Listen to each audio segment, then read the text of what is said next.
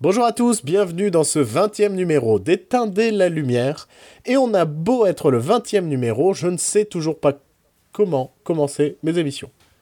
Par contre, je sais comment faire des blancs au milieu de mes phrases. Je vais, je vais être obligé de couper tout ça. Non? Non, parce que sinon tu niques la vanne.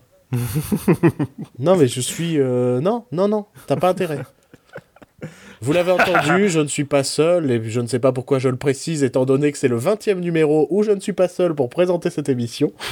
Euh, je suis accompagné du beau, du, fr- du fringant, euh, Joël. Bonjour Joël. En fait, le twist final de ce podcast, c'est que t'es tout seul pour cet enregistrement, je n'existe pas. On devrait faire ça, un épisode spécial Shyamalan. et en fait, d'un seul coup, je me rends compte que je fais les deux voix. Je suis un imitateur de talent. Je suis un peu le, le Laurent Gérard des gens pas connus. J'imite Ouais. des gens qui n'existent pas. J'allais dire plutôt... euh, Je sais plus son nom, le chauve. Ah bah ça marche de- bien. Nicolas Canteloup. Nicolas Canteloup. Ouais, mais j'ai pas l'accent du sud, j'ai l'accent du nord. C'est pas... Mais justement, Je suis t'es le, l'opposé. Nicolas... t'es le Nicolas Canteloup du Nord. Je suis le jumeau maléfique de Nicolas Canteloup. Je suis son opposé. Je suis son némésis. Tu Dans fais les jeux que des vidéo- imitations, mais avec des accents du Nord. Dans, le jeu- dans les jeux vidéo, je serai le boss caché après le boss final, tu vois. Ouais, voilà. T'es le, né... le néga Canteloup. Ouais, je te laisse dire néga parce que si je le dis, on va croire que je suis raciste. non, non, il a dit néga, comme négatif. Et lui, il a le droit. Parce Comme est- l'actrice Ruth Nega.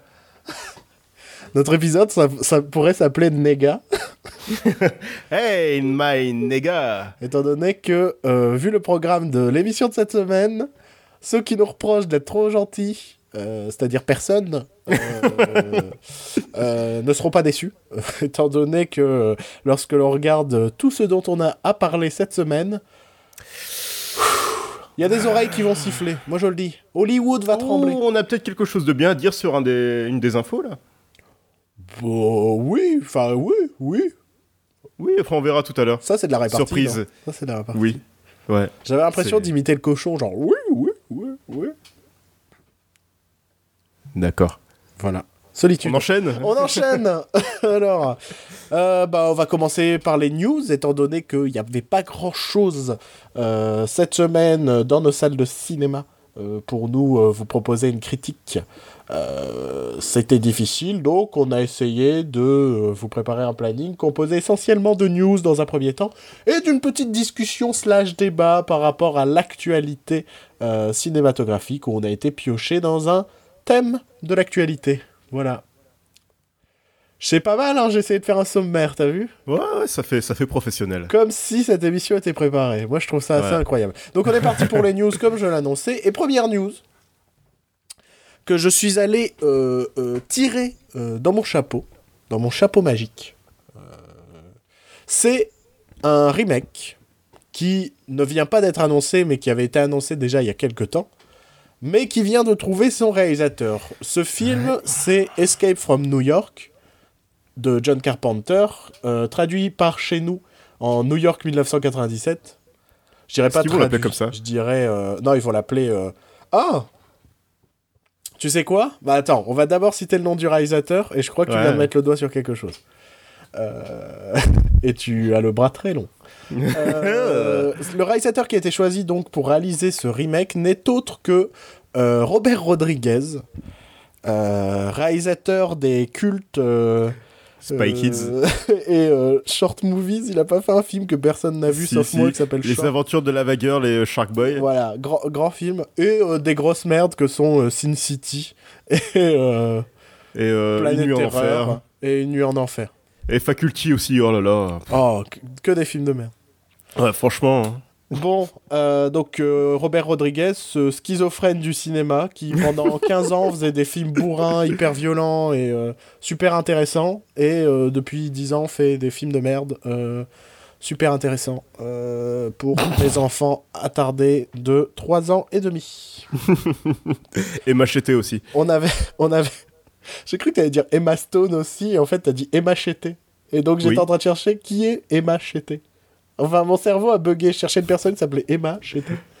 Voilà, petite blague, euh, jeu de mots. euh, Elle nous Un a été envoyée par euh, Philippe Bouvard, voilà, Exactement. de, de Belle Père de Loche. Bon, euh...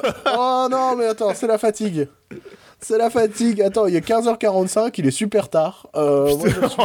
je suis usé. On n'a jamais enregistré aussitôt. C'est vrai, c'est vrai. Mais en fait, oui, mais le souci, c'est que on va se rendre compte que notre excuse de oui, mais on est fatigué, c'est pour ça qu'on dit de la merde, ne fonctionne pas du tout. Ouais. C'est juste qu'on dit constamment de la merde. C'est ça. Donc- Ça marche pas aujourd'hui, là. On nous a été, on a été découvert. On a été démasqué, c'est moi, Fantomas, depuis le début. Oh, Oh, oh. Tu le fais mieux que moi, je crois. Je sais pas. Dites-nous dans les commentaires qui fait la meilleure imitation de Fantomas et vous gagnerez un tuc. D'accord. Juste un tuc. Juste pas un- la boîte complète. Ah non, attends, attends, attends, mon gars, oh, on n'a pas un budget illimité. Hein. attends, oh, un tuc, c'est déjà pas mal. Tu Ouais. sais combien ça va me coûter en frais d'envoi? Oh, très cher. Parce que moi, non. Euh, donc Robert Rodriguez qui va se retrouver Ouais. à, à- à la tête de ce Escape from New York. Film culte des années euh, 80. Ouais. euh, avec Kurt Russell, Monsieur Kurt Russell, Monsieur Badass Kurt Russell. Même le mec est toujours badass, badass. maintenant. Mais qui est toujours super badass. hein, Mais oui, sa- carrément. Avec sa belle, euh, sa belle beubare maintenant. Ouais. Ou même sa, sa grosse moustache qu'il avait dans Les 8 salopards.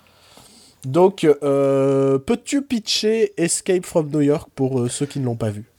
Alors, euh, le premier film de, enfin le premier film de cette mini saga, parce qu'en fait il y a que deux films, euh, donc réalisé par John Carpenter. Euh, Kurt Russell joue Snake Plissken, euh, qui est donc un mercenaire, qui est un ancien soldat maintenant mercenaire, qui a été engagé par euh, les services secrets américains pour sauver le président des, États-Unis, qui est coincé à New York dans l'année du futur de demain de 1997 euh, où New York est devenu une prison, une prison fédérale. Et l'avion du président s'est écrasé sur New York et voilà. Moi, j'avais mieux pour le pitcher. J'aurais dit, euh, c'est euh, Lockout, mais pas écrit par euh, Luc Besson. Mais qui a vu chaos au fond à part nous deux Si, je, crois que des gens l'ont. Franchement, je crois que des gens l'ont vu. Je crois qu'il a marchouillé comme film.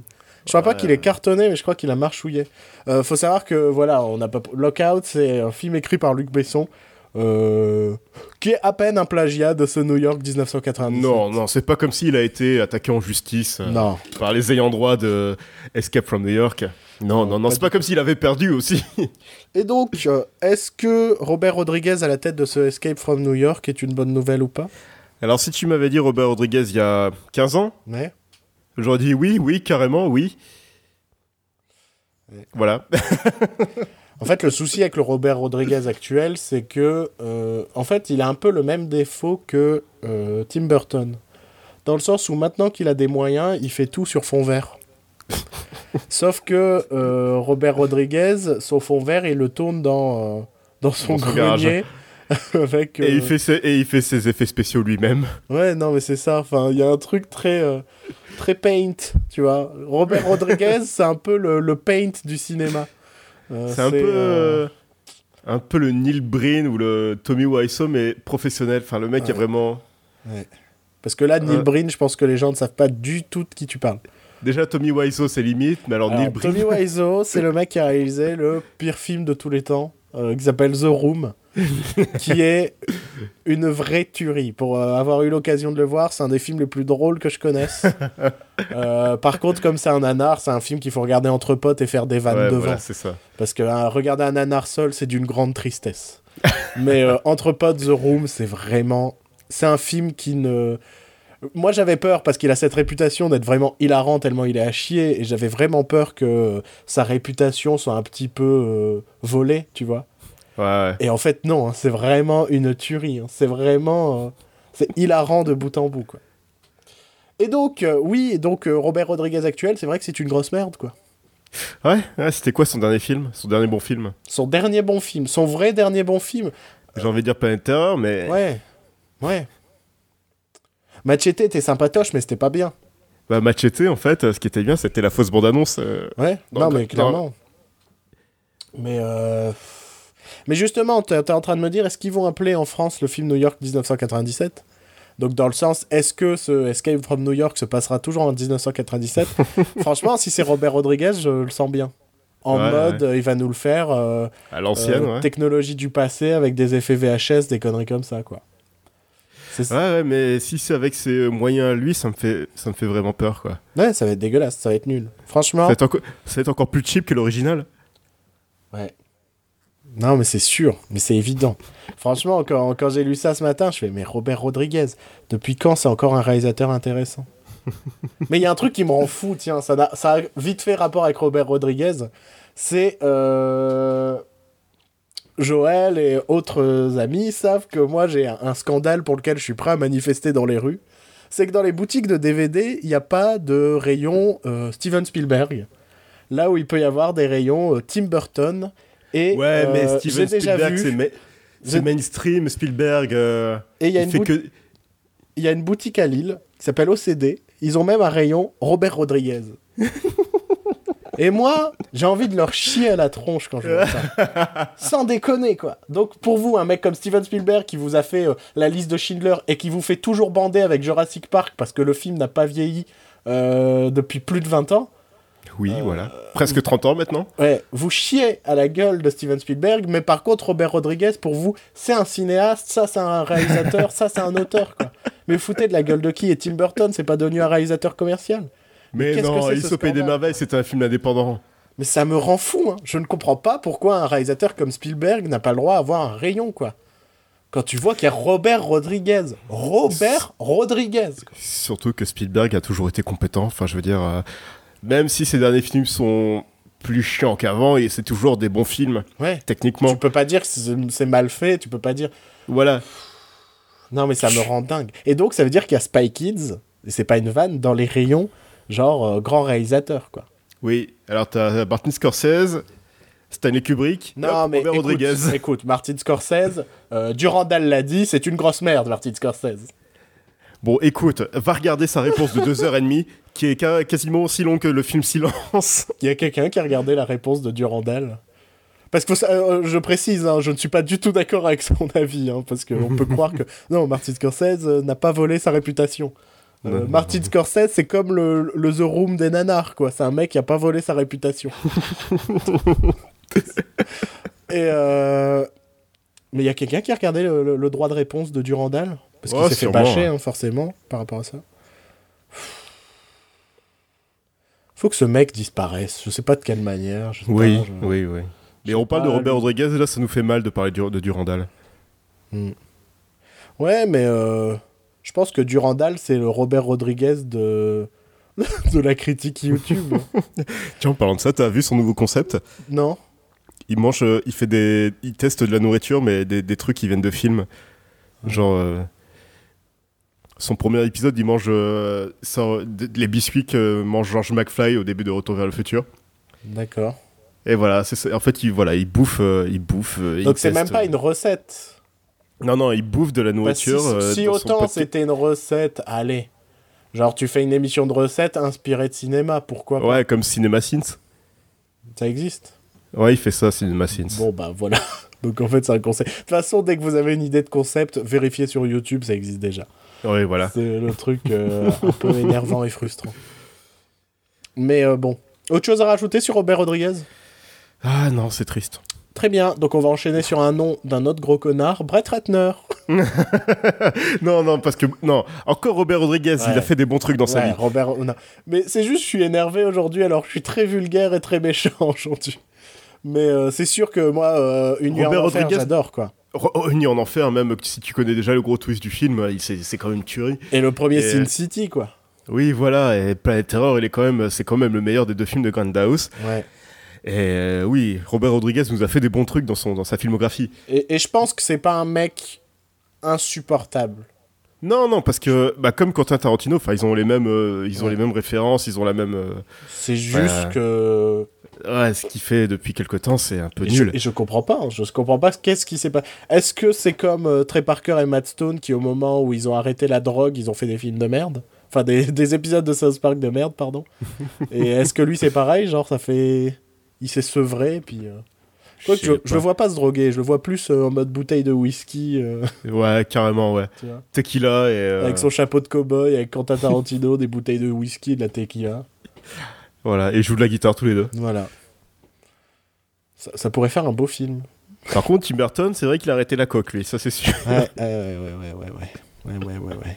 Il va peut-être arrêter de vivre aussi. Par contre, Brett Ratner, Donc Brett Ratner, pourquoi est-ce que je parle de Brett Ratner? Je ne sais parce que plus. lui, c'est un vrai connard. Lui, Ah, toute, sa, oui. toute sa carrière, il a fait que des films de merde. Euh, bah cite-nous des exemples de films de Brett Ratner. La trilogie Rush Hour, Euh, X-Men 3, Le souci avec la trilogie Rush Hour, c'est que le premier, on était enfant, et je pense que le premier... Je pense qu'enfant, on a tous bien aimé le premier Rush Hour. j'ai jamais vu Rush Hour. C'est vrai? Ouais, ouais. Ah, donc tu juges sans savoir, monsieur J'ai dû en voir un, mais je devais être déjà adolescent, donc... euh. Bah déjà, le 2 est pas top. hein. Et le Ouais. 3, c'est une sombre bouse. Ah non, euh, c'est pas Rush Hour que j'ai vu, c'était les Shanghai Nights avec Shanghai Jackie Chan Kid. et- Ils, Ouais. ils doivent en faire un 3, mon gars. Ouais, je sais pas. Et moi, je suis hypé. hein. Je suis hypé de ouf. hein. Shanghai Kid 3, mon gars. Ça, par contre, c'était sympa, ouais, j'avoue. Quand- fr- franchement, quand j'étais gosse, c'était Jackie Chan au Far West. De toute façon, moi, mon enfance, c'était Jackie Chan. Jackie Euh, Chan a fait quand même des trucs super drôles, quoi. Mais Enfin, c'est quand vraiment un. un- Enfin, il y a plein de vidéos sur internet qui parlent des cascades de Jackie Chan, ce qu'il a apporté au milieu et tout. Et on se rend pas compte de tout ce qu'il a apporté, ce mec-là. hein. Il Ouais, a ouais. révolutionné le- le- la, la cascade et le, et le cinéma d'action, en fait, euh, lui tout seul. Et euh, c'est un peu triste qu'aujourd'hui, bah, il soit euh, passé à la trappe, quoi. Bah non, il est retourné... Bah, il, Faire il ses refait des films en films en Chine, ce qui en voilà. soi est vachement louable. Mais, ouais, voilà, mais, mais de toute manière, j'ai vu une vidéo de lui qui disait... Enfin, qui n'aimait pas trop le style américain des films d'action. hein. Ouais, parce qu'il il laisse, aimait pas pas, le- euh, il laisse pas place à la cascade, en fait. Oui, voilà, c'est tellement monté, c'est tellement coupé, et tu vois pas la cascade, et ça, l'énervait un peu. Ouais, ouais, non, je... J'ai déjà... De toute façon, j'ai déjà regardé... euh, je me souviens d'une d'une insomnie où j'ai regardé un documentaire sur Jackie Chan. qui est dispo sur YouTube, et c'est genre euh, Jackie Chan, mes cascades, ou je sais pas quoi. Et, euh, et, et, et en vrai, je me moquais du documentaire, mais en vrai, il y a des trucs intéressants dedans. Genre, tu vois qu'il a construit une fausse ville dans laquelle il entraîne son équipe. Ouais, Tu vois? énorme. Et ça, je trouve ça ouf, quoi. Ils ont une fausse ville dans laquelle ils s'entraînent à faire des cascades. Après, ils ont genre un grand hangar avec plein d'objets random. Parce qu'une des spécialités de Jackie Chan, c'est notamment de se battre. Bah, genre, tu lui donnes un escabeau, il va te créer une chorégraphie avec un escabeau. Et moi, ça, c'est quelque chose au- à- à- au- auquel je suis très sensible dans le cinéma d'action. C'est que on fait pas juste la bagarre avec nos poings ou nos pistolets et qu'il y a une inventivité. Et, et, et ce mec-là, tu vois des, tu vois euh, des séquences d'entraînement ben, où il est avec les mecs et puis il donne au mec un objet random en mode tu me crées une chorégraphie de combat avec ça quoi. Ouais. Et, et ça je trouve ça trop bien, ça je trouve ça trop ouf. Et, pour ça, euh, moi Jackie Chan c'était mon enfance. De toute façon il a reçu un Oscar il y a deux ans.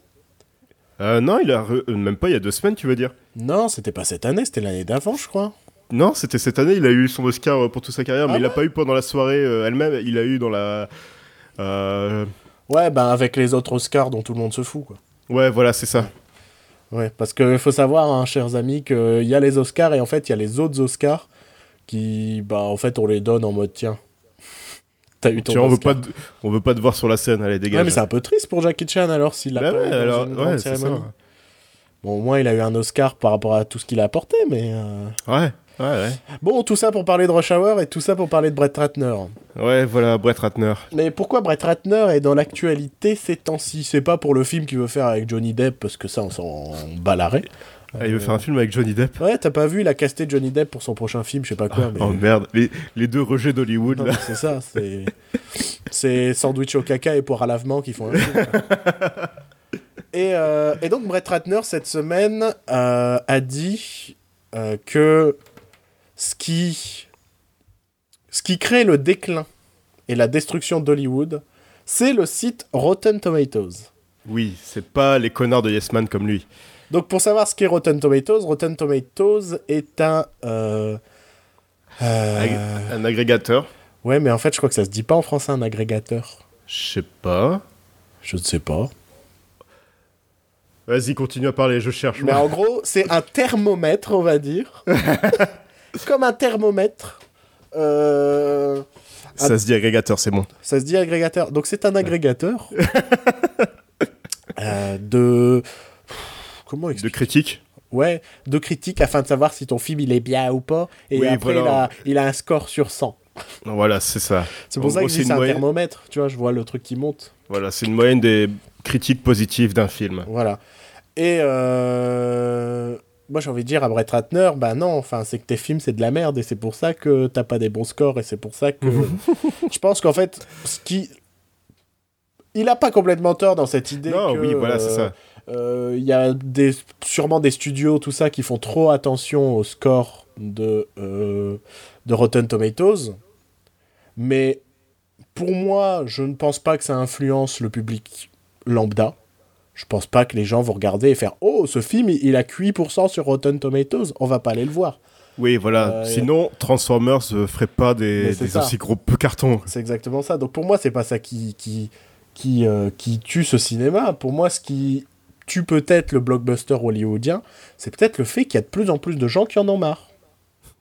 C'est peut-être aussi simple que ça. Et qu'il y a plus de gens qui, de plus en plus de gens qui font Ah, mais en fait, c'est de la grosse merde hein, ce que vous nous faites bouffer depuis des années. Hein. C'est, c'est un truc de fou, quoi. Ouais, ouais, ouais, avec des mecs comme Brett Ratner ou Michael Bay. ou- Michael Bay, Brett Ratner, Zack Snyder. Hein. Mmh. Petite pique lancée à l'homme qui- avec qui je présente ce podcast.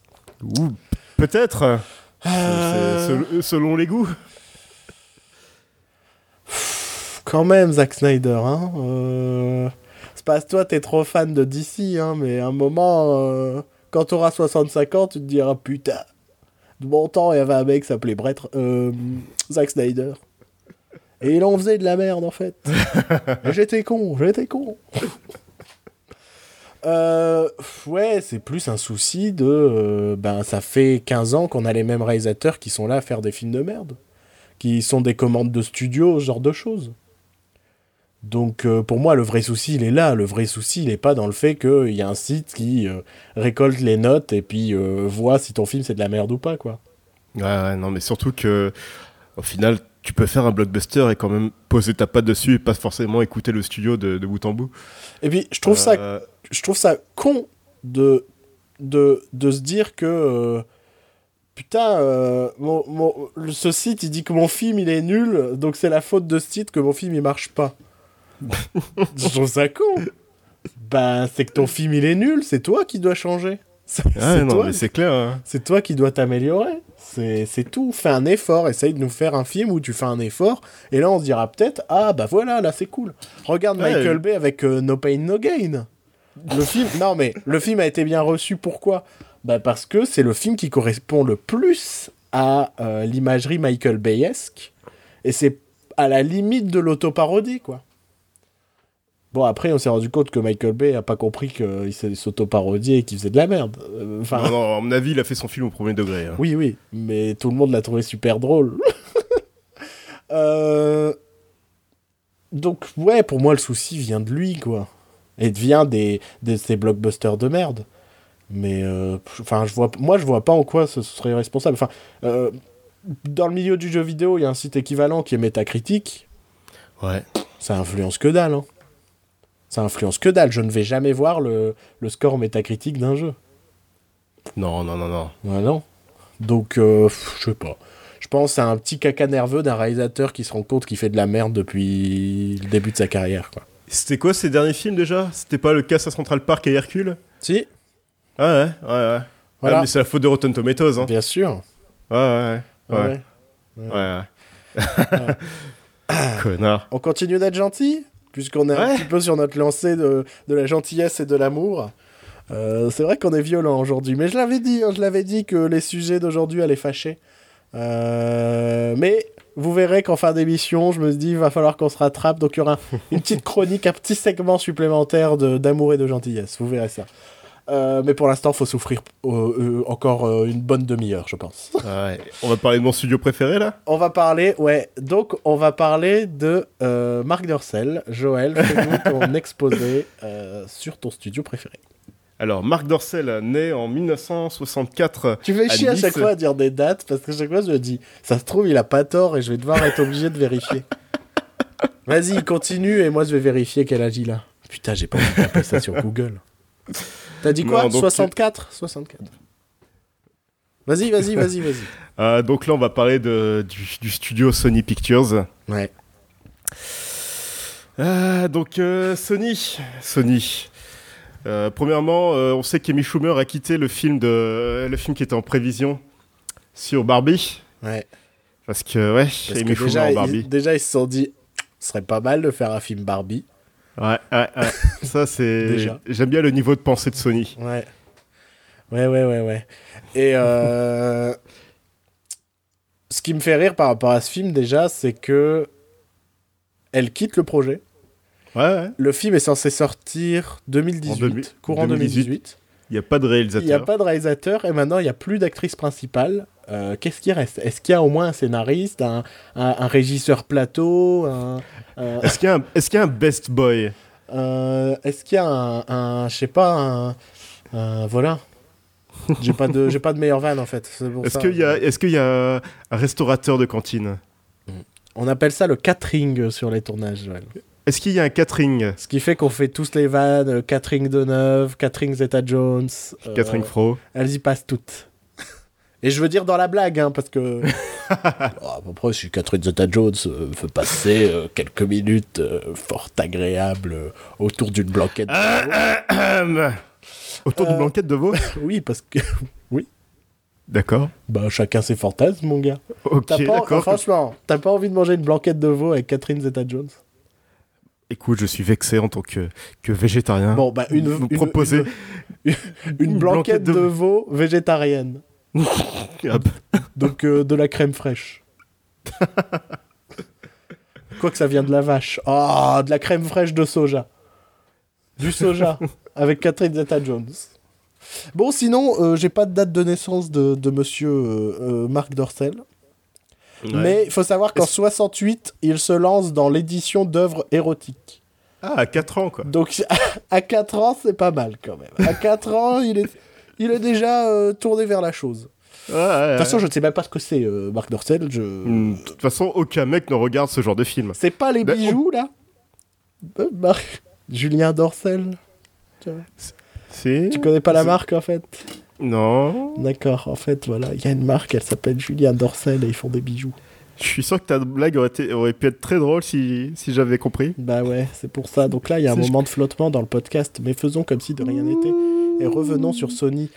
Sony Donc, donc déjà, il y a cette histoire Barbie. Oui. Mais il n'y a pas que ça. Ah non, parce que Sony, ça fait des années que Sony est dans leur merde. Ça fait combien de temps, en vrai, qu'ils sont dans la merde, Sony? Ça va faire 10 ans? Euh, ça va faire 10 ans, mais ça va faire 3 ans que c'est connu de tout le monde. Ouais. Depuis euh, le, le gros leak des, des emails Mm. en 2014, suite à l'attaque de la Corée du Nord. à cause de ces interviews. C'est quand même exceptionnel. c'est quand même exceptionnel, cette histoire. Franchement, un jour, il y aura un film là-dessus. hein. Ah, mais il serait super intéressant comme film. Mais il devrait faire, en vrai, sincèrement, il devrait faire The Interview 2 là-dessus. Ah, grave. En mode, euh, ils jouent leur propre rôle. Et en gros, ils lancent un film qui s'appelle The Interview et ça fout la merde dans le studio. Surtout tout. qu'il y a- il y a plein d'acteurs aussi euh, de la bande de, de Rogan, tout ça, qui peut être euh, impliqué, genre euh, Channing Channing Tatum. Shaik Tatum, Jonah Hill, tout ça. et- Channing Tatum qui envoyait des mails avec des pitchs de films euh, à la. Ouais, ouais.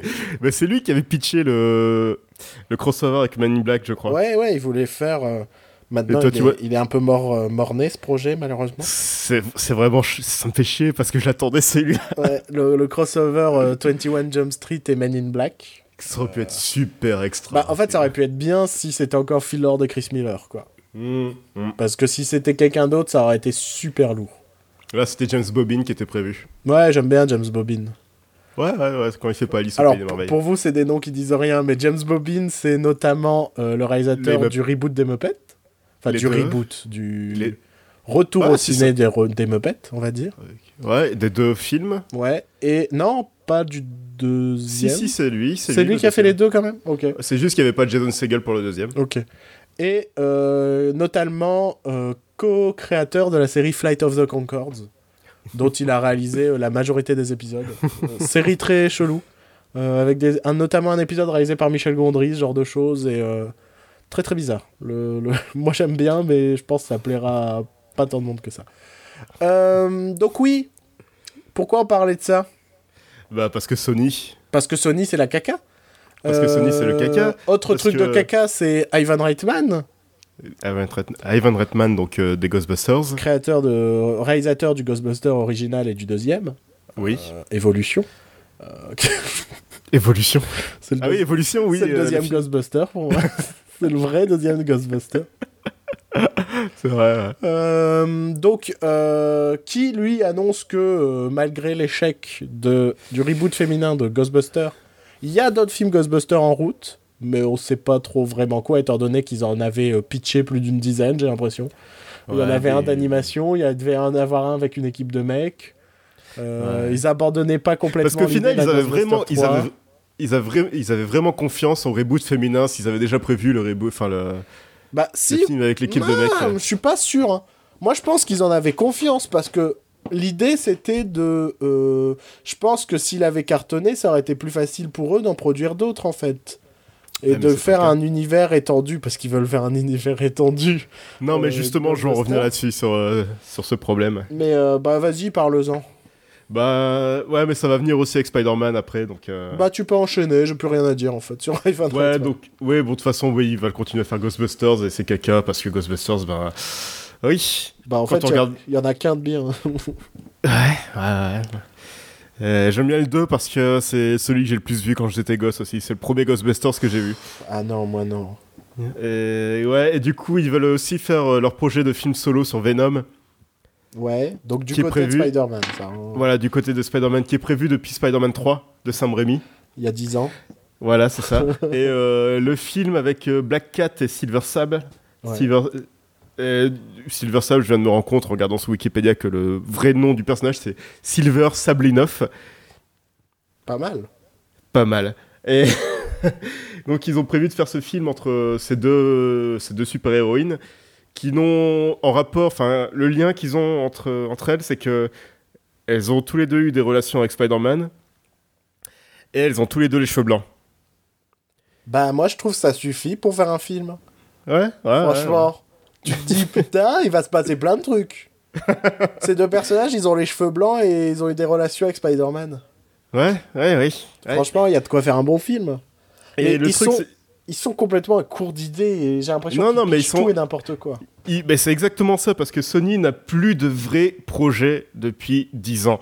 Euh, là, ils sont en train de perdre James Bond parce que euh, ils ont plus les droits.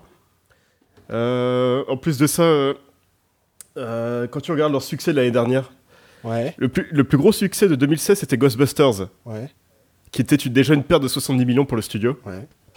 Leur deuxième plus gros succès, succès c'était Angry Birds. Ah là là, qui a vu le film Angry Birds Et le troisième plus gros succès de 2016 pour Sony, c'était Sausage Party. Mec, y a pas. Ah, il a, il a. Pour leur budget, il a marché quand même. Oui, oui, pour leur budget. En comparaison, Disney, le troisième plus gros succès de l'année dernière, c'était Civil War. Ouais. Mais après, on parle de Disney qui a absolument tout racheté. oui, mais voilà, c'est que Sony n'a rien. Sony essaie de lancer des univers partagés de tout et n'importe quoi, comme Ghostbusters, Spider-Man et je- j'en passe. Parce que oui, ils ont rien d'autre et euh, à chaque fois qu'ils essaient de lancer un univers partagé, ça, ça se solde avec un échec. Et justement, là, ils profitent que Spider-Man euh, fait partie de l'univers Marvel maintenant pour essayer de relancer leur projet de merde qu'ils essaient de lancer, qu'ils avaient déjà essayé de lancer avec euh, The Amazing Spider-Man. Mais même avec Spider-Man 3, le projet de Venom. Oui, voilà, c'est ça. Et euh, je suis sûr qu'ils vont essayer de relancer leur projet de Sinis- Sinister Six euh, qu'ils avaient déjà à l'époque. Ouais. Et ça va pas marcher du tout. Pff, non mais Sony, mais après, en même temps, j'ai l'impression qu'on dit ça chaque année, mais Sony, ils sont à deux doigts de la, de la disparition, quoi.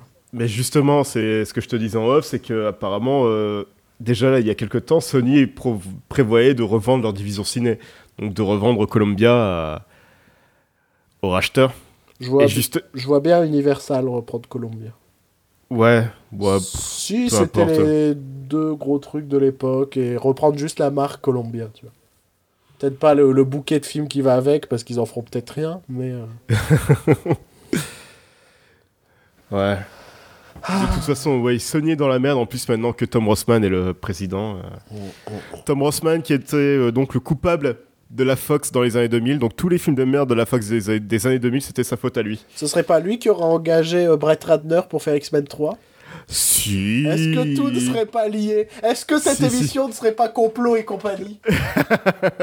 Exactement. Moi, je dénonce. Je Ouais. dénonce Tom Rossman, c'est aussi le mec qui refusait d'avoir un film Deadpool parce que le personnage était ridicule. Ce mec a du pif quand même, hein Oui, voilà, c'est ça. Et euh, c'est le personnage caricaturé dans Tonnerre sous les tropiques, euh, Ouais. interprété par Tom Cruise. Et puisque je pense qu'on a fini de parler de Sony, je propose qu'on enchaîne sur Tom Oui, de toute Cruise. façon, de toute façon, Sony, on pourra en reparler euh, dans chaque épisode et ça m'énerverait toujours. Donc je pense qu'on peut continuer de parler de Tom Cruise, puisque euh, cette semaine, Tom Cruise a annoncé que pour Mission Impossible 6, ils vont lancer le défi le plus fou de la saga Mission Impossible. La cascade la plus folle de la saga Mission Impossible. en fait, euh, et Christopher McQuarrie a corrigé. Ouais. C'est pas une cascade, c'est une séquence complète en fait. Ouais. Ça fait un an qu'il s'entraîne vraiment pour une grosse séquence qui va être apparemment épique. D'accord. Donc faut savoir que depuis euh, Mission Impossible 4, il y a ce petit jeu de repousser un petit peu euh, les limites de Tom Cruise plutôt que les limites du cinéma.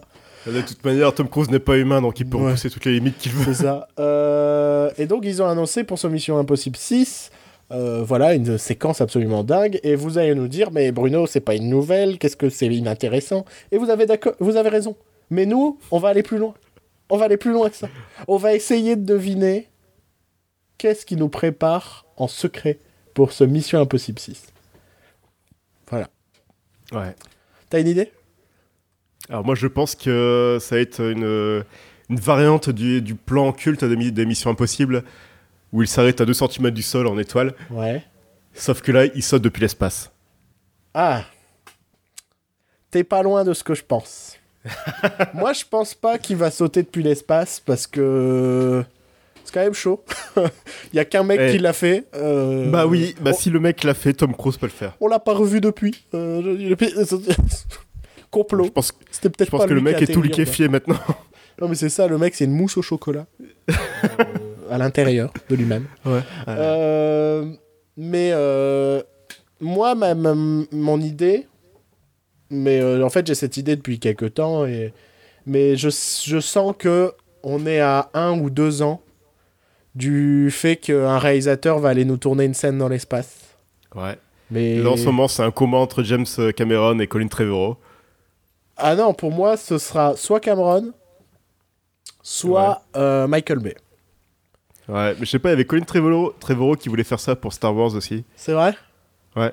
Et je me dis, pourquoi pas Mission Impossible 6 Tu vois? Et elle sera peut-être pas dingue, mais nous tourner une vraie séquence dans l'espace, tu vois. Euh, ils envoient une petite capsule et puis t'as Tom Cruise dedans qui fait Oh là là, je suis dans l'espace, regardez Et puis euh, voilà. C'est un truc qui serait pas forcément si utile que ça. mais euh, mais je sais pas, je, je, je le sens qu'on est à un ou deux ans du fait qu'on va voir euh, une vraie. et quand j'entends une vraie scène dans l'espace, j'entends pas un documentaire ou un truc comme ça. Je parle d'une scène scénarisée mais qui sera tournée réellement dans l'espace. Ouais, ouais, ouais. Et euh, je, je sens que ça va arriver, quoi. Et si c'est pas pour ce Mission Impossible là, ce sera James Cameron pour son prochain Avatar Oui, qui va sortir en 2035 à peu près. ou euh, Michael Bay pour un Transformers. Transformer 18. Tu vois, genre un plan sort dans d'un- deux ans. un plan d'un truc qui tombe de l'espace, va dire "Eh, ce plan-là, il y a Tchétchoutoné dans l'espace."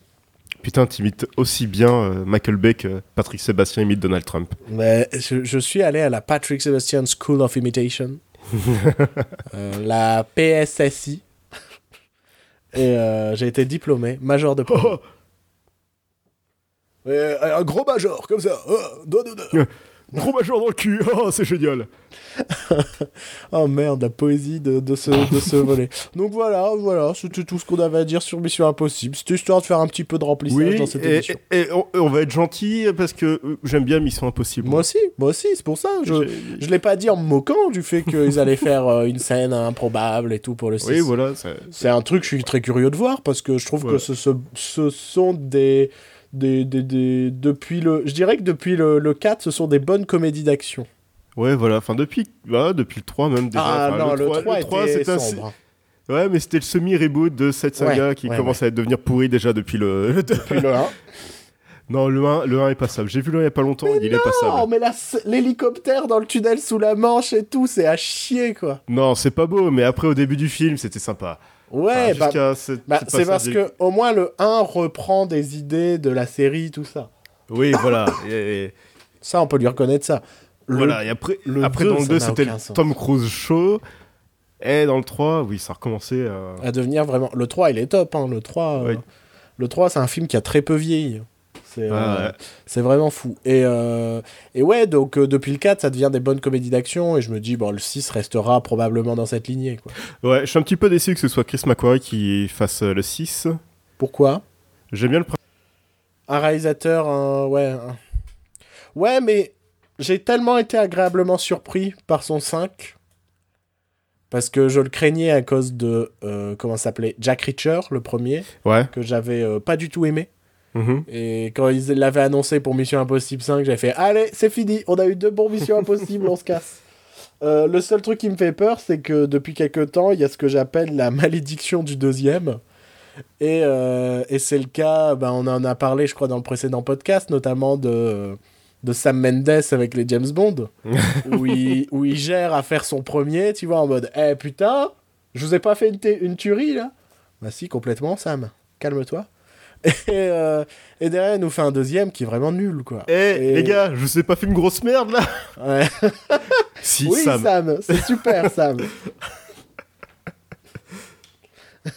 Mais euh, donc euh, il y a de la crainte et en même temps je me dis bon ça reste mission impossible, il y a pas non plus une ambition dingue quoi. Oui, voilà. Il y a pas ce côté c'est je pense pas que ce soit une saga culte au cinéma, j'entends. Non, mais ça- ouais, c'est le côté série télé en fait au cinéma que j'aime bien aussi. Et Ouais. le casting commence à bien s'étoffer là maintenant qu'il y a Alec Baldwin aussi qui. Ouais. Alec Baldwin et Rebecca Ferguson là tous les deux. euh. Alec Baldwin qui a un qui a un mec que j'aime bien. Ouais, ouais. mais, mais qu'on voit peu. Enfin, on le voit pas, pas assez en fait.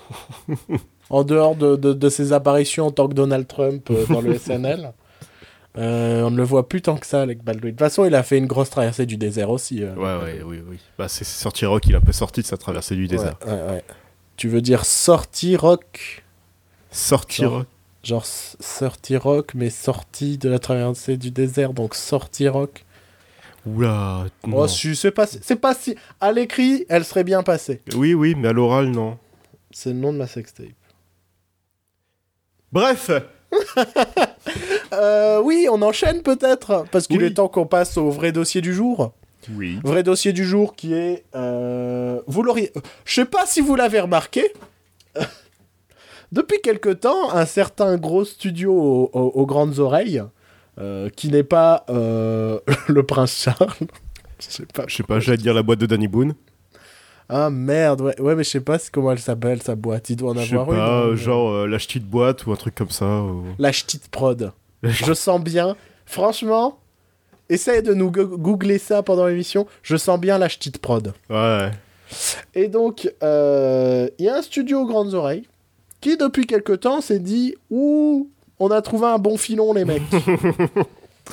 Vous savez ce qu'on va faire? On va prendre tous nos films d'animation et on va en faire des remakes live. Et le souci, c'est que ça cartonne. Euh, le- le- le- le- L'exemple le plus récent, c'est La Belle et la Bête, qui est en train de faire un gros carton aux États-Unis. Ouais. Et, euh, et je qui est pense dans déjà le à monde 500 entier. millions de dollars de box-office alors qu'il vient à peine de sortir. Ah, ouais. Euh, Sinon, la boîte Boone s'appelle Les Productions du Ch'timi. Oh, c'est dé- c'est décevant. Mm. Moi, je lui offre la petite prod, je lui envoie la petite prod. Ça sonne bien, quoi. Euh, et, euh, et Disney n'est pas le seul dans ce cas, euh, dans le sens de remake live, euh, puisque la semaine prochaine sort dans nos contrées le remake live de Ghost in the Shell. Film d'animation culte adapté d'un manga culte, Ouais. I suppose. Je oui, oui, oui, oui. Je ne connais rien. En général, tous les animés cultes sont adaptés de mangas cultes. c'est... c'est pas faux, ouais. Ouais, c'est pas donc, faux. euh, Ghost, Ghost in the Shell avec euh, le- la très asiatique euh, Scarlett Johansson. Et euh, donc, j'en viens à cette question. oui. Pourquoi? Pourquoi est-ce qu'ils font ça? Parce que Disney nous a quand même prévu, je crois, derrière une dizaine de films d'animation. Au moins. Au moins. Enfin, une dizaine de remakes de leurs propres films d'animation. Ils ont même Euh. déjà posé des dates pour des films qui s'appellent Untitled Disney Live Action Remake. Ah, c'est... Ah, c'est ouf, quoi. Ouais. Mais c'est ouf, et le souci, c'est que les gens vont le voir, quoi. Ouais, ouais, bah oui, bah en même temps, euh, là en plus, ils ont bien trouvé le bon, le bon filon avec La Belle et la Bête parce que c'est sorti à l'époque où tous les adultes de maintenant ont grandi avec ce film. Mm. Et du coup, ils vont tous aller le voir avec leurs enfants et tout. Ouais. Mais. Ouais. Je, je, on- je l'ai déjà dit dans cette émission, je suis pas quelqu'un contre les remakes. Je dis toujours, dans le meilleur des cas, le film va devenir meilleur que l'œuvre originale. The Thing Et, de John euh, Carpenter. Et ouais, par exemple. Et dans le pire des cas, bah, ça va être un film complètement oubliable. Genre euh, le remake de Total Recall. Oui. Qui se souvient qu'il y a eu un remake à Total Recall? Euh, Colin Farrell, peut-être. Colin Farrell, qui d'ailleurs vient d'être casté pour le, le, le remake live de Dumbo, euh, Ouais, réalisé par euh, Tim Burton. Et le. Euh, ce, ce fameux réalisateur indépendant euh, qui mérite un rayon à la Fnac. Qui a toujours ce- ce- ce- ce- cette patte d'auteur avec Ouais. ses films à, à 100 Ouais. millions de dollars. ouais, non, non, ça ne sent, ça ne sent plus les, les films de commande, quoi. Ça non, sent l'œuvre Non. L'œuvre faite volontairement. Euh, ce serait intéressant, tiens, de lister, euh, je ne sais pas si tu as ça sous la main, Si. peut-être en train de te poser une question piège, Non. mais de lister les, les, les futurs Disney à venir, les futurs remakes live des films Disney à venir. Alors, il y a un remake qui est prévu pour Blanche-Neige et les Sept Nains. Ouais. Alors, c'est toujours en pré-prod. Enfin, c'est même, c'est même pas en pré-prod, c'est vraiment de la, du Bah, De toute développement. façon, c'est comme. euh, De toute façon, ça, c'est le truc qui me gêne beaucoup dans les grands studios. C'est qu'ils ont le projet avant d'avoir l'équipe, quoi. Voilà, c'est ça. savoir que c'est. C'est com- c'est complètement con. Donc, euh, Blanche-Neige, c'est pas comme si on en a eu 8 en 2 ans. voilà, dont deux qui sont sortis la même année, Ouais. avec un qui est de... ouais. de- un de Taram, Tarsem. Tarsem. Tarsem. Tarsem Singh, Ouais. et celui avec euh, Kristen Stewart. Ouais. Dont le réalisateur est. Celui de Ghost in the Shell. Ah, c'est le réalisateur de Ghost in the Shell Bim, bim, bim, bim. Oh merde, Rupert Sanders. Ouais, c'est ça. Je crois que c'est ça. Pourquoi je retiens ce genre de nom? Euh, Donc, oui, Blanche-Neige. Ensuite. Euh, Blanche-Neige, Pinocchio qui est prévu depuis des années avec Robert Downey Jr. en Gepetto. Après, tu vois. Bon, ça- là, tu vas me dire, c'est parce qu'il y a Robert. Oui, mais moi, Mais- j'ai peur que Robert Downey Jr. devienne Johnny Depp. ça, ça peut faire peur. Mais je trouve qu'au moins Pinocchio et Blanche-Neige, ça a le mérite d'être des films d'animation qui sont loin dans le temps. Oui, oui, oui. Ça reste des œuvres que tout le monde aussi. connaît, ça reste des films que tout le monde a vus, mais au moins ça a le mérite d'être des très vieux films d'animation. Et pff, ouais, là, là le- le remake, je peux vite fait le plus le concevoir. Euh, la Belle et la Bête, il a 20 ans, quoi. C'est ça? 25 ans. 25, ans, ouais, 93. C'est chaud, c'est chaud, quoi. Ouais, ouais, et puis tous les films qui datent des années 90, euh, comme La Belle et la Bête, euh, Mulan qui est prévu, Ouais. euh, La Petite Sirène, c'est peut-être les années 80 ça. Enfin bref. Mulan, c'était pas 2000 déjà? Non, c'était fin 90 je crois. je, je dirais 2002, de tête. Ou 2002 c'est trop tard. 2001 c'est encore à peu près la bonne période de Disney, euh, enfin la renaissance de Disney. Ouais. Alors que 2002 c'est déjà un peu la, la, La décadence. la, la redécadence. Non, mais. euh, Donc, ouais, continue ta liste, parce que je t'ai un peu coupé après Du Pinocchio. coup, il y a Fantasia qui est prévu, mais euh, ça serait une version du segment de La Nuit sur la Montagne Chauve. Ah Donc, C'est euh, con, parce que moi, je suis. Ça fait des années que je dis ce serait cool d'avoir un nouveau Fantasia. Ouais. Notamment, euh, genre, je vois bien un segment fait par Pixar, tout ça. Enfin, Ouais, ouais. des trucs super cool. Ok. Euh, donc Dumbo qui est prévu avec euh, Tim Burton en Tim réalisation. Burton. Alors, Dumbo, j'ai un truc particulier, c'est que là où La Belle et la Bête est vraiment un remake plan par plan, et, et bon, je parle aussi de Ghost in the Shell, même si c'est pas du tout lié à Disney, a l'air aussi d'être un remake plan par plan euh, Mhm. de l'œuvre originale. Dumbo, à ce que j'en ai lu, euh, le pitch est quand même assez différent, dans le sens où il y a beaucoup plus de personnages humains que dans l'œuvre originale. Ouais. L'œuvre originale, en plus, je crois qu'elle faisait 50 minutes, quelque chose comme ça, une heure à peine.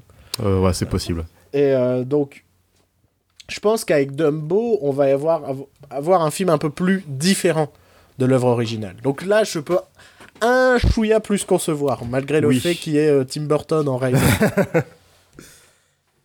Enchaîne, enchaîne. Euh, donc, euh, ça c'est bon. Donc, il y a un. Peter Pan, qui, Peter Pan qui est prévu aussi.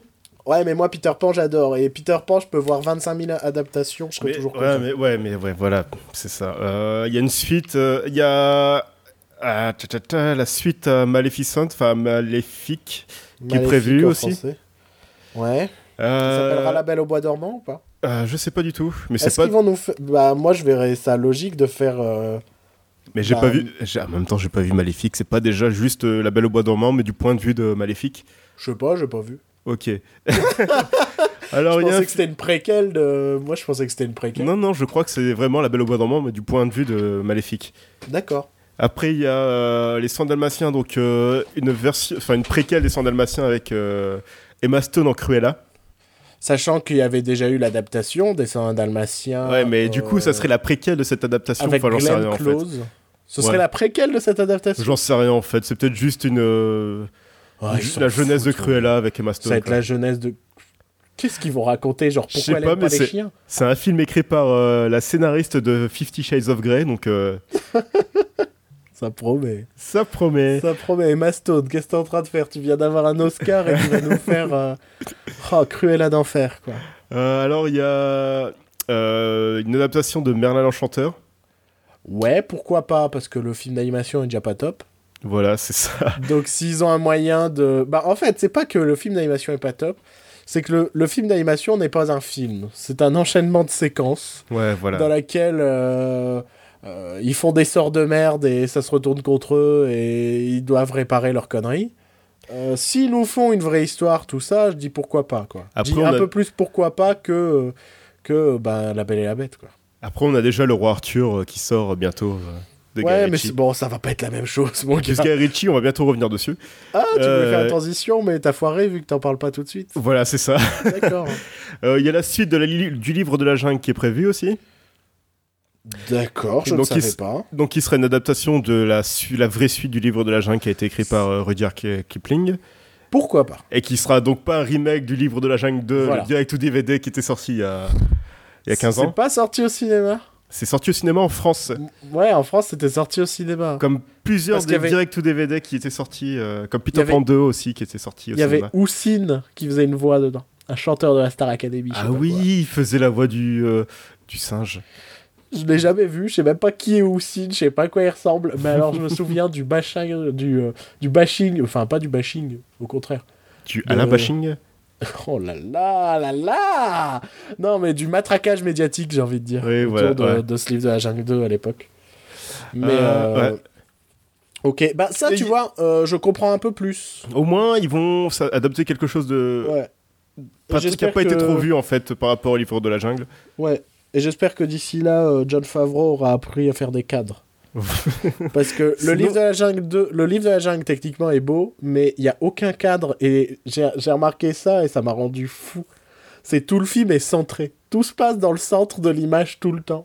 Et, et je ne voyais plus ça, plus que ça dans le film. Ouais. L'élément important sera toujours au centre, au centre, au centre, au centre. Et j'étais ah ah du cinéma s'il te plaît. Et Là t'as fait une démonstration technique, c'est tout. en parlant de ça, il y a aussi le livre de la jungle d'Andy Serkis qui est toujours attendu. Ouais, ouais, ouais. Qui sera pour le coup l'adaptation du, du livre. Oui, voilà, Puisque c'est Warner Bros. derrière. c'est ça. Voilà. Euh, donc il y a Robin des Bois qui est prévu aussi. Ouais. Alors je sais pas si ça va être avec des humains. euh, Bah Ah, si. j'espère, sinon ça si, sert si, à c'est rien. avec des humains. Ça va être avec des Voilà, humains. c'est ça. ok. Euh, euh, Il y a Winnie l'ourson qui est prévu aussi. Mais ça sert à rien Bah si, il y a le garçon, des- il y a le petit garçon, donc ce sera. Oui, il y aura un petit garçon, super ton film, il est déjà en animé, là, tu vas juste nous faire des personnages animés en trois dimensions. C'est le même souci que le livre de la jungle, putain. Oui. Et ça ne un sert à rien de faire un bientôt. remake a, animé d'un truc Ouais. tu t'es obligé d'animer en 3D, quoi. il y a Oliver qui est... Oliver et compagnie qui est prévu aussi. Sérieux? Ouais. Mais il avait pas bidé à l'époque Je sais pas, mais de toute façon, en même temps, euh, tout est culte chez Disney maintenant, même leur gros bide. Ouais. Euh, la petite euh, sirène qui est prévue aussi. Alors, ce qui est génial avec ce film, c'est qu'on n'a pas de réalisateur, on n'a pas d'acteur. On sait juste qu'Alan Menken et Lin-Manuel Miranda vont faire la musique. Mais Alan Menken faisait déjà la musique de l'original. Voilà, c'est ça. Et il a fait aussi la musique de La Belle et la Bête, il a refait la musique euh, pour le remake. Et ils ont pas fait Moana 2 déjà? Menken Euh, et euh, c'est Miranda peut-être- C'est peut-être pas Menken, mais c'est Miranda, ça c'est sûr. Ouais, ouais, ouais, ouais. Euh, donc La Belle la Bête. Aladdin qui est prévu, réalisé par Guy Ritchie. Ouais, Donc, ouais. ouais, pourquoi pas. Euh, Mulan. Ouais. Donc euh, Mulan, il me semble qu'ils ont un réalisateur, oui, c'est Nicky Caro. Tu as fait quoi? The Whale Rider. D- Tu peux répéter? The Whale Rider, donc le chevaucheur de baleine. Je sais pas si ça s'appelle comme ça en VF. Ah non, ça s'appelle Paille en VF. Paille. ouais, c'est un film de 2002. Paille. Paille, P-A-I tréma. Comme dans Pizza Pie. En fait, c'est un, documentaire sur Pizza Pie, quoi. voilà, c'est ça. Et donc, euh, ouais, voilà, et je voulais te parler de ça en fait pour Mulan parce que ça me fait beaucoup rire. Ouais. Euh, la première polémique de Mulan, c'était est-ce que Disney va engager une actrice asiatique pour jouer Mulan? Ouais. Donc finalement, Disney a rassuré qu'ils allaient effectivement engager une actrice euh, d'origine chinoise pour jouer Mulan. Ouais.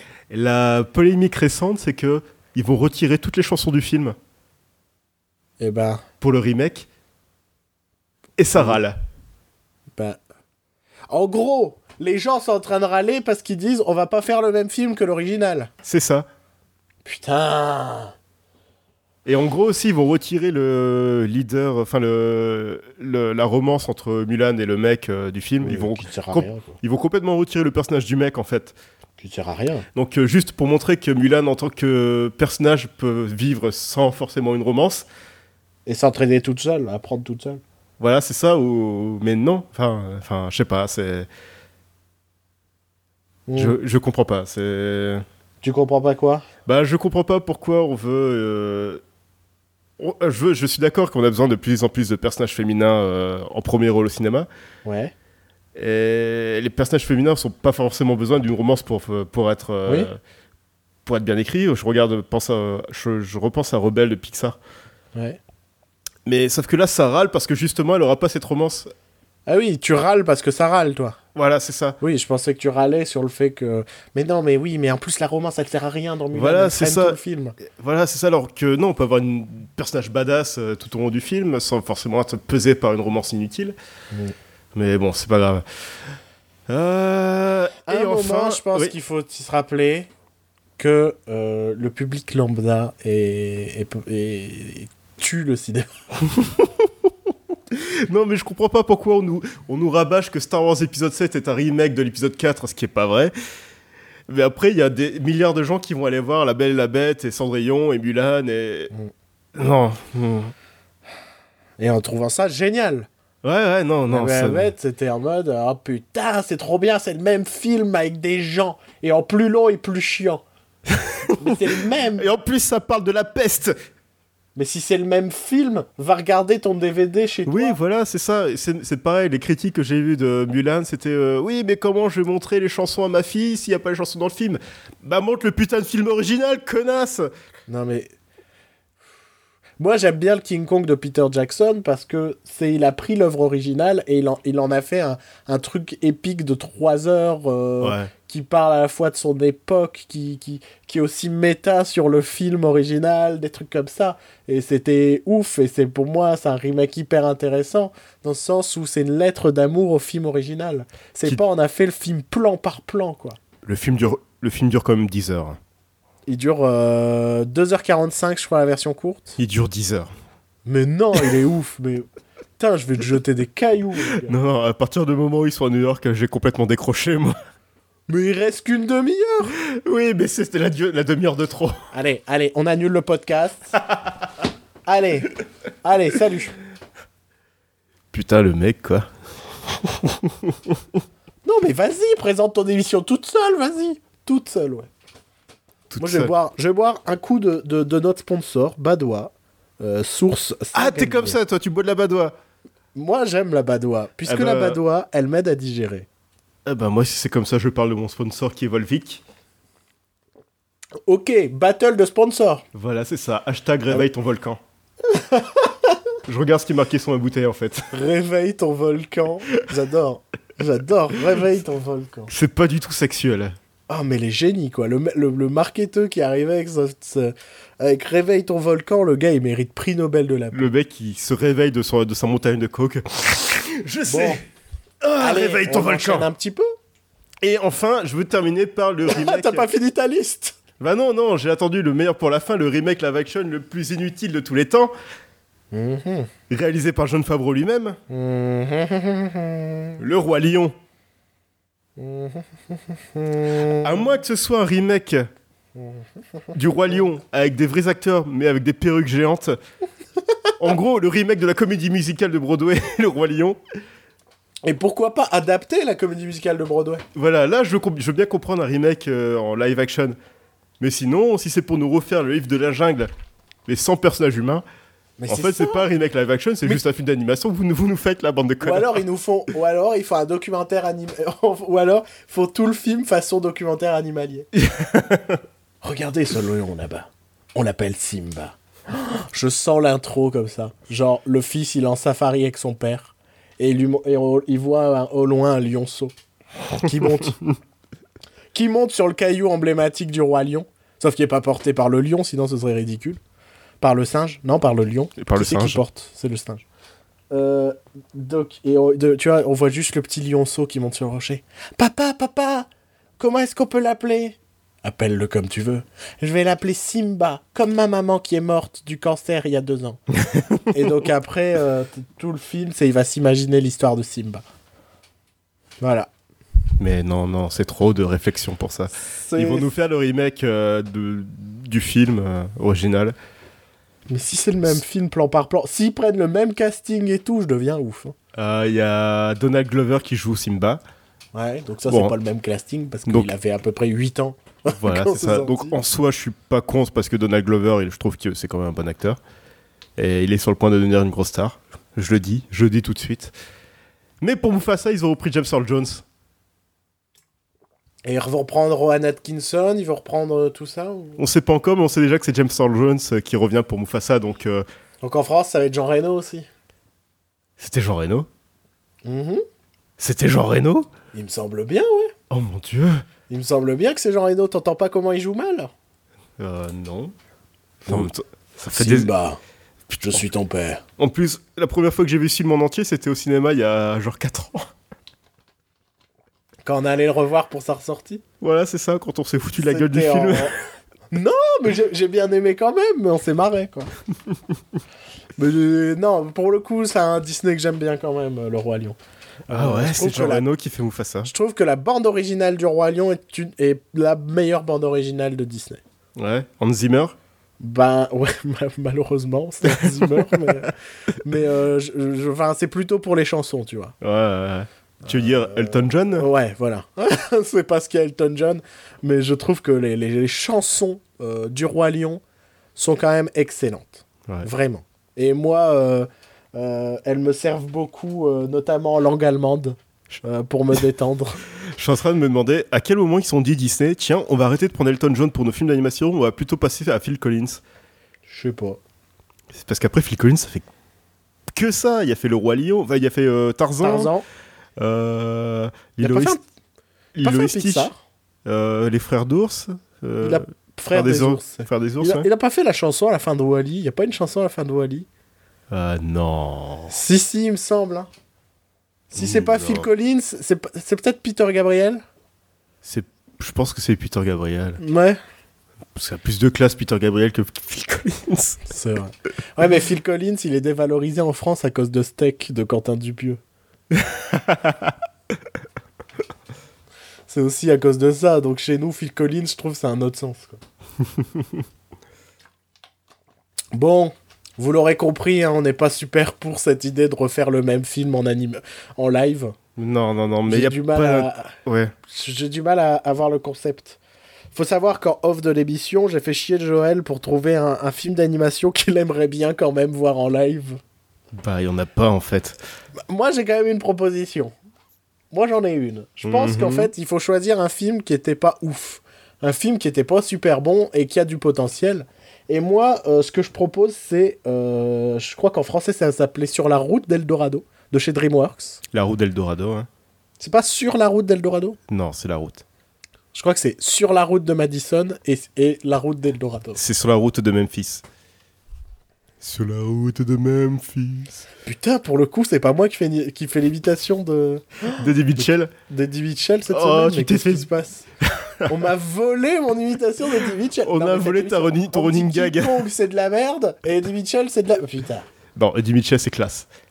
C'est. Et King Kong, c'est de la merde? Non, Eddie Mitchell, il a fait la voix de Rocco Rocco. euh, Rocco- Porco Rosso. Non, non, Rocco. Rocco.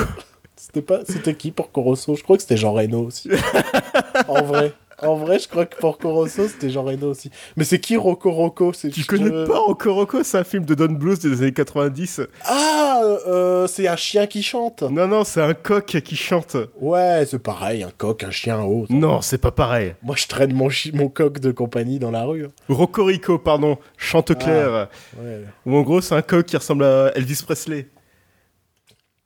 Don Bluth dans les années 90, c'était vraiment de la merde. J'adore Don Bluth, mais franchement, là. euh. Tu sens que le pitch, c'était deux lignes, quoi. Alors, c'est un coq, c'est Elvis Presley.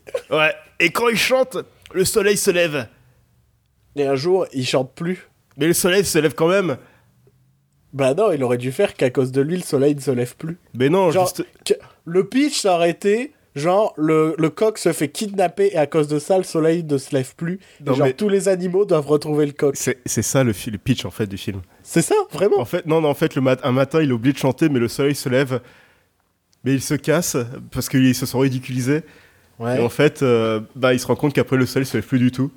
Il y a une, euh, et il y a une histoire avec un hibou qui a des pouvoirs euh, magiques. Mais après, le pitch de base est pas si mauvais, c'est presque poétique. Cette idée que le coq ne chante plus alors le soleil se lève plus. ouais, Je trouve que c'est un bon point de départ. Pixar en aurait fait un truc bien, tu vois. Ouais, ouais. Et Il y a une histoire avec un passage en live action avec un gamin qui se transforme, qui se fait transfor- se transformer en chat. Et Ça n'a aucun sens. non, ça n'a non. Il...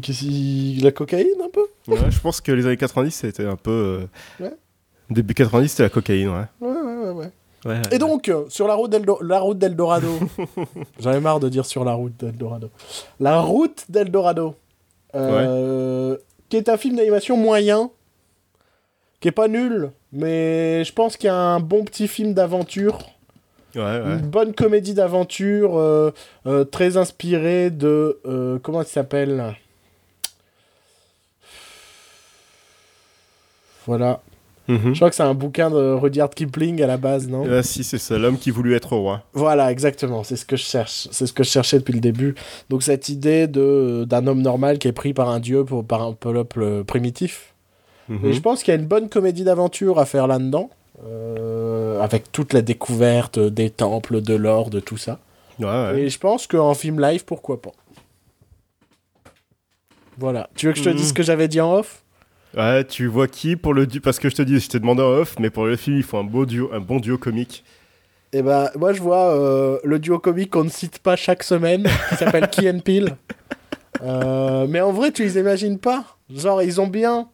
Déjà dans leur sketch, de, de- de- ils, ils ont ces deux personnalités opposées, quoi. Oui, non, mais c'est clair, non, mais c'est Et ça marcherait trop bien. C'est ce que je te disais tout à l'heure, c'est trop facile aussi de dire Ken Peel, forcément, je vais être trop d'accord avec ça.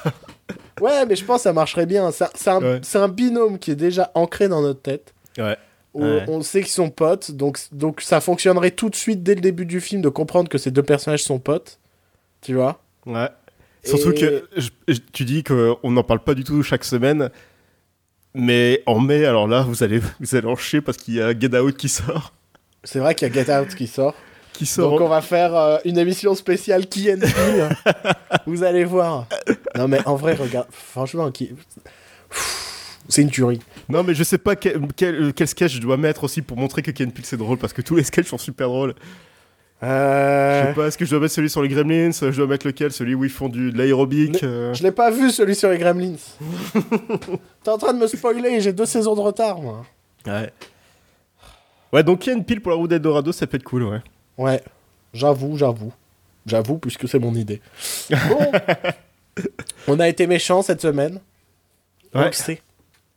Vous allez être fâchés derrière vos ordinateurs, derrière vos, de- vos iPhones de riches, en train de faire pff, qui sont ces gens hautains pour nous dire que tel truc c'est de la merde. Vous avez raison, vous avez raison. qui sommes-nous pour critiquer les autres? Et c'est pour ça qu'on s'est dit, on va un peu vous, vous, vous passer du, du baume au cœur détendre un petit peu l'atmosphère en vous conseillant quelque chose qu'on a vu, lu, joué, entendu, euh, et qui nous a plu cette semaine. Un moment de, de délice et de saveur euh, champêtre. C'est bon les saveurs champêtres. Je sais pas Ouais. quel goût ça a. Je sais pas du tout. Goût champignon. Ouais, champignons, champignons et marguerite. Ça doit être ça, ouais. Champignons et marguerite, ça ferait pas un, un bon binôme de dessin animé pour enfants? C'est ça. Ça peut être aussi le titre de l'épisode. champignons. Et moi, c'est marguerite. Tu vois? Et champignon, il est moche et boutonneux. Et marguerite, elle est toute jolie. Et pourtant, ils sont copains. Et les autres euh, trucs de la forêt, ils comprennent pas pourquoi ils sont copains. Parce que les champignons et les fleurs, ça doit pas traîner ensemble. Ouais, voilà. Ça ferait un bon dessin animé des années 90. Ça y est, je- allez, je vais voyager dans le temps, les mecs. Et tu vas Vous proposer ça à France 3. Et, et, À Nelvana. et, euh, et, euh, et Disney, il fera le remake live euh, cette année. Le champignon Marguerite avec Ouais. Dwayne Johnson et euh, Emma Stone. C'est vrai qu'il a une tête de champignon un peu. non, mais il a une structure osseuse champignonesque. Ouais. Tu veux dire qu'il a une tête de pénis? Non, il a une tête de pouce. En vrai, regardez The Rock.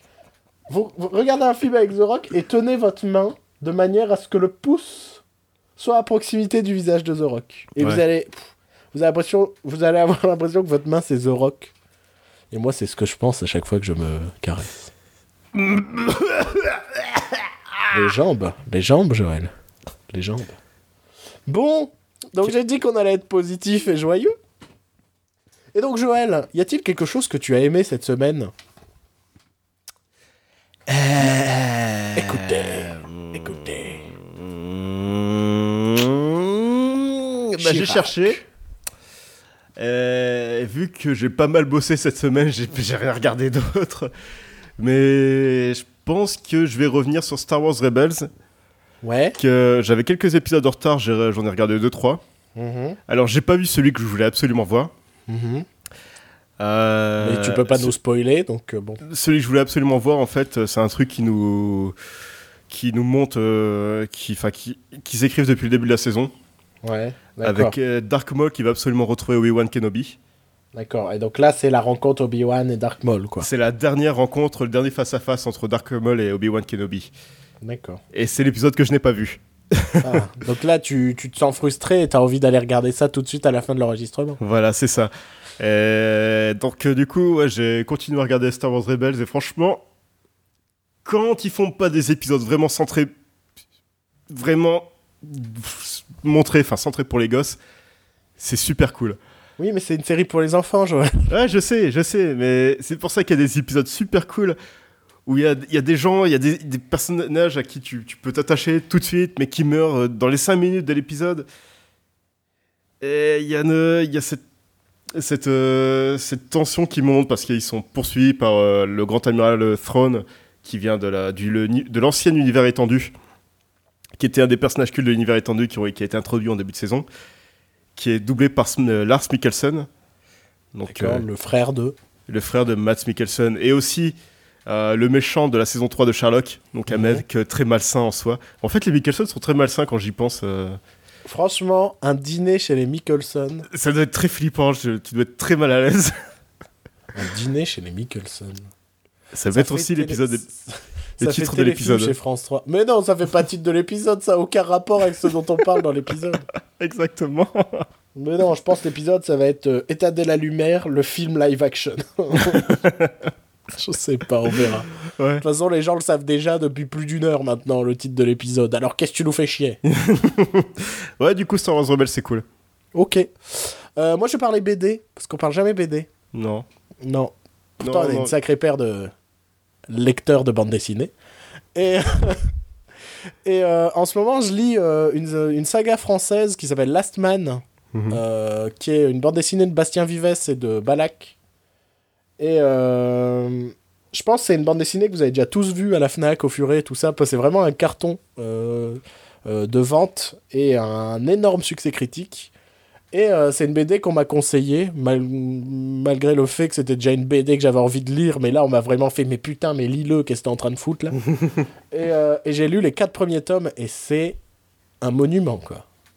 C'est une vraie grosse tuerie. C'est un truc. Euh, je sais que la, la, la, la, la série a tenté euh, d'être devenir une série animée. Ça a été diffusé sur France 4. ça a été une dizaine d'épisodes d'une dizaine de minutes à chaque fois. Ouais. qui est la préquelle de la bande dessinée. Donc pour le coup, je ne sais pas ce qui se passe dans la série animée. Je le vais... On m'a dit de lire ça, de voir ça après avoir lu les huit premiers tomes. Donc il me reste encore un bout de chemin à faire.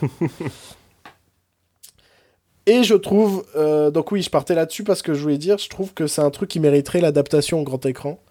Euh, que ce soit en film d'animation ou, en, ou carrément en film live. Mais par contre, en film live, il faudrait du budget de malade.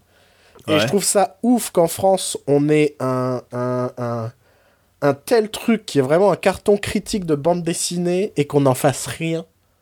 Là où euh, si Last Man était une BD américaine, je peux te dire que les prods américains seraient déjà jetés dessus. Non, mais si les Français attendent encore, euh, enfin ne, ne, veulent pas faire cette adaptation, je pense que les Américains vont se jeter dessus. Franchement, franchement, il y a moyen. Enfin, après, j'ai pas trop envie de spoiler, donc je vais plutôt vous pitcher le premier tome. Ouais. Parce que euh, chaque tome a presque une ambiance différente et quand bien même l'œuvre reste cohérente quoi. Mais il y a vraiment une ambiance sans spoiler il y a un truc il y a, y a, un tome qui est presque post-apo à la Mad Max et tout tu vois. Il y a vraiment ce genre de délire. Et en gros le pitch de base c'est juste c'est euh, euh, un boxeur qui arrive dans dans dans, dans dans un, dans un, dans un bled un peu paumé, mais euh, très moyen. Enfin, pas un bled paumé, qu'est-ce que je raconte? Un, un bled. Euh, non, c'est pas un bled, c'est une grande ville, mais euh, très à l'ancienne, presque époque gréco-romaine, tu vois. Ouais. Et qui vient participer à un, un match de boxe, en fait, enfin, une compétition de, de combat légendaire, tout ça, avec des gens qui ont des pouvoirs et tout. Et lui, c'est juste un un boxeur badass, mais qui se bat juste avec ses poings. En fait, c'est Tekken et euh, ouais, mais les... mais c'est inspiré de plein de choses. Hein. C'est vraiment c'est euh, multi-référencé. Et euh, sauf que pour pouvoir s'inscrire à cette compétition de, de combat, il faut qu'il ait un partenaire. Et en fait, il y a un gosse qui pleure à l'entrée parce qu'il voulait s'inscrire, mais son partenaire il est il est parti et donc il se retrouve à à s'associer avec un boss, avec un gosse, pardon. Et donc il se retrouve à devoir à participer à un championnat de de d'arts martiaux, on va dire, euh, mais euh, c'est un peu plus que des arts martiaux, avec un enfant. Cool. Et, et, le binôme entre le, le, boxeur et le gamin, il est juste top et ça évolue tellement trop bien dans les différents volumes. Là, je vous ai juste pitché le premier tome. Parce qu'en fait, ça, c'est le pitch du premier tome et du début du second tome, tu vois. Ouais. Et après, ça part, mais dans plein de choses, quoi. Parce que euh, je trouve que c'est un exemple de narration en termes de euh, je te mets des indices pour la suite, tu vois. Mm-hmm. Et au point que tu vas te poser plein de questions et, c'est impossible de pas vouloir lire la suite, tu vois. Parce que, en gros, euh, je te dis, le seul truc que je peux dire, c'est que tout le premier tome, c'est dans une ambiance gréco-romaine, tout ça. Sauf que ton héros, il arrive en moto. Ouais. Tu vois. Et tu fais, bah pourquoi il est en moto? Pourquoi lui il est en moto? Et alors que et pourquoi ils ont des pouvoirs? Et pourquoi il a un et, et, genre dans le premier tome il se fait voler son sac. Et tu te dis bah, pourquoi est-ce qu'il flippe de ce qu'on peut trouver dans son sac et tout? Et, et tu te poses sans cesse des questions. Et euh, et c'est vraiment ouf. Et euh, là les quatre premiers tomes c'est vraiment des tueries. Et genre le troisième il y a tout un truc autour d'un d'un procès qui est mi-procès, mi-match de catch. Mm-hmm. Tu vois Donc en gros, tu fais ta, plaido tu, tu, tu, fais ta plaidoirie tout en te battant. et et c'est un truc de ouf, quoi. C'est le trial by combat de Game of Thrones Je sais pas, je regarde pas Game of Thrones. C'est dommage.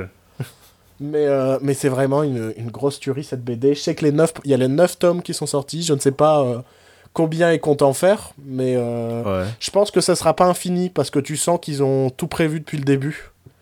Euh, étant donné que tu as des indices tout le temps en fait. Euh, donc tu sens que c'est une BD qui est déjà carrée dans leur tête. J'espère vraiment que la qualité continue de suivre dans les prochains tomes et de ce que j'ai lu c'est le cas. Et, et franchement je ne peux que souhaiter le meilleur pour cette saga, quoi. Ok. Vraiment. Euh, Faites-en des films, putain. Faites-en des films. Euh, Sinon, on en parle de Spirou, les images qu'on a vues. Allez On va se dire la semaine prochaine. Euh, Ouais, on va pas finir sur une mauvaise note, c'est vrai. Non, non, non, non. Positif, positif. Pour le coup, Positif. parle d'une... d'une... Ouais, mais non. J'allais dire... Non. Non, Allez. du coup, on vous conseille euh, Star Wars Rebels. Alors moi, je vous conseille si vraiment vous êtes fan de Star Wars et que vous êtes intéressé par l'époque entre l'épisode 3 et l'épisode 4. Donc, euh, c'est vraiment... bah, Star Wars Rebels dans la timeline, ça se passe euh, vraiment juste avant Rogue One. Et toi, tu conseilles donc Last moi, Man je, je- ouais, je conseille euh, Last Man, une BD pour ceux qui aiment euh, les bonnes bandes dessinées, les bonnes bandes dessinées, Euh, les relations adultes-enfants comme dans les films des années 80, Ouais. les gros seins, les combats et pff, les ambiances de malade quoi. je pense mais que tu m'as tu, tu m'as eu avec gros seins. Ah tu ouais mais après tu les vois pas mais Oh. les personnages féminins sont vraiment euh, montrés toujours très sexy et très euh, C'est pas normal ça Cette objectification de la femme, c'est Ouais, pas normal. Mais ton personnage féminin principal, c'est une putain de badass. C'est vraiment une putain de. Mais elle est quand même objectifiée. Donc c'est pas normal. Ouais, mais justement, elle envoie chier tous les mecs qui l'objectifient. C'est genre. euh, euh, comment elle s'appelle déjà cette- Lola Bunny dans Space Jam? Non. Ne m'appelle pas poupée. Ouais, mais bon, euh, dans ce. Non. non. Non. Non. Voilà. C'est une belle fin d'émission. Voilà, du coup, En même temps, tu cites Space Jam. Comment tu veux que je conclue l'émission là-dessus? Bah, qu'on on peut nous retrouver sur différents réseaux sociaux. Oui On peut nous retrouver sur Facebook, sur Twitter, sur iTunes, sur Oui. PodCloud, sur Oui Pod Radio le mardi à 6h sur le channel B et le vendredi à 18h sur le channel A. Oui Et on est sur un- on a notre site internet. Oui On essaie de mettre euh, des contenus euh, de plus en plus. hein. Enfin, on essaye. Oui Oui Et je voudrais confirmer que Oui. j'ai posé mes congés pour le 3 et 4 juin Oui pour Podren. Oui. La mini-convention sur le podcast organisée par badgeek.fr. Mm. Donc ça, ça va être cool. Bah, on verra. Ouais. je, euh, non, mais je sais pas, on va pouvoir rencontrer d'autres a- personnes. Le mec castor en mode. Non, ça a l'air d'être de la merde. Ah alors, mais ça va être cool. On va rencontrer des gens. On va Bah, sortir tu de sors de chez toi, tu vas rencontrer des gens, Joël. Non, je veux pas rencontrer les autres gens. Mais je veux dire, Les on va sortir de notre bulle de- d'éteindre la lumière pour. euh, C'est vrai. C'est vrai, c'est vrai, c'est vrai. Ma foi, tu as raison. Voilà, on conclut là-dessus. Voilà, c'est ça. On se retrouve euh, la semaine prochaine, peut-être? Ça dépend de- Ça dépend de. Ça dépend de tes horaires, parce que moi, mes disponibilités, je les connais. Ah, bah, je suis disponible, monsieur. va. Ouais, ouais. On vous fait au revoir, on vous fait des bisous partout. Des gros Euh, bisous, on vous aime. essaie- on essaiera d'être gentil la semaine prochaine. Voilà, on attend aussi des, des- des petits commentaires sur Facebook. euh, je sais pas, vous pensez quoi, vous, des remakes euh, de Disney de... Des trucs comme ça? Waouh, Ouais, t'en ouais. poses des questions. je, je- c'est des questions qui, qui importent, tu vois, c'est des questions qui réveillent les gens, des questions importantes, des questions sur la vie, Allez, des questions sur euh, le, Joël, le- le Joël, courage, l'amitié, Joël, Joël, sur l'amour, Joël, sur euh, Joël, le soutien. Joël, Joël, Oui, c'est ta moi. gueule.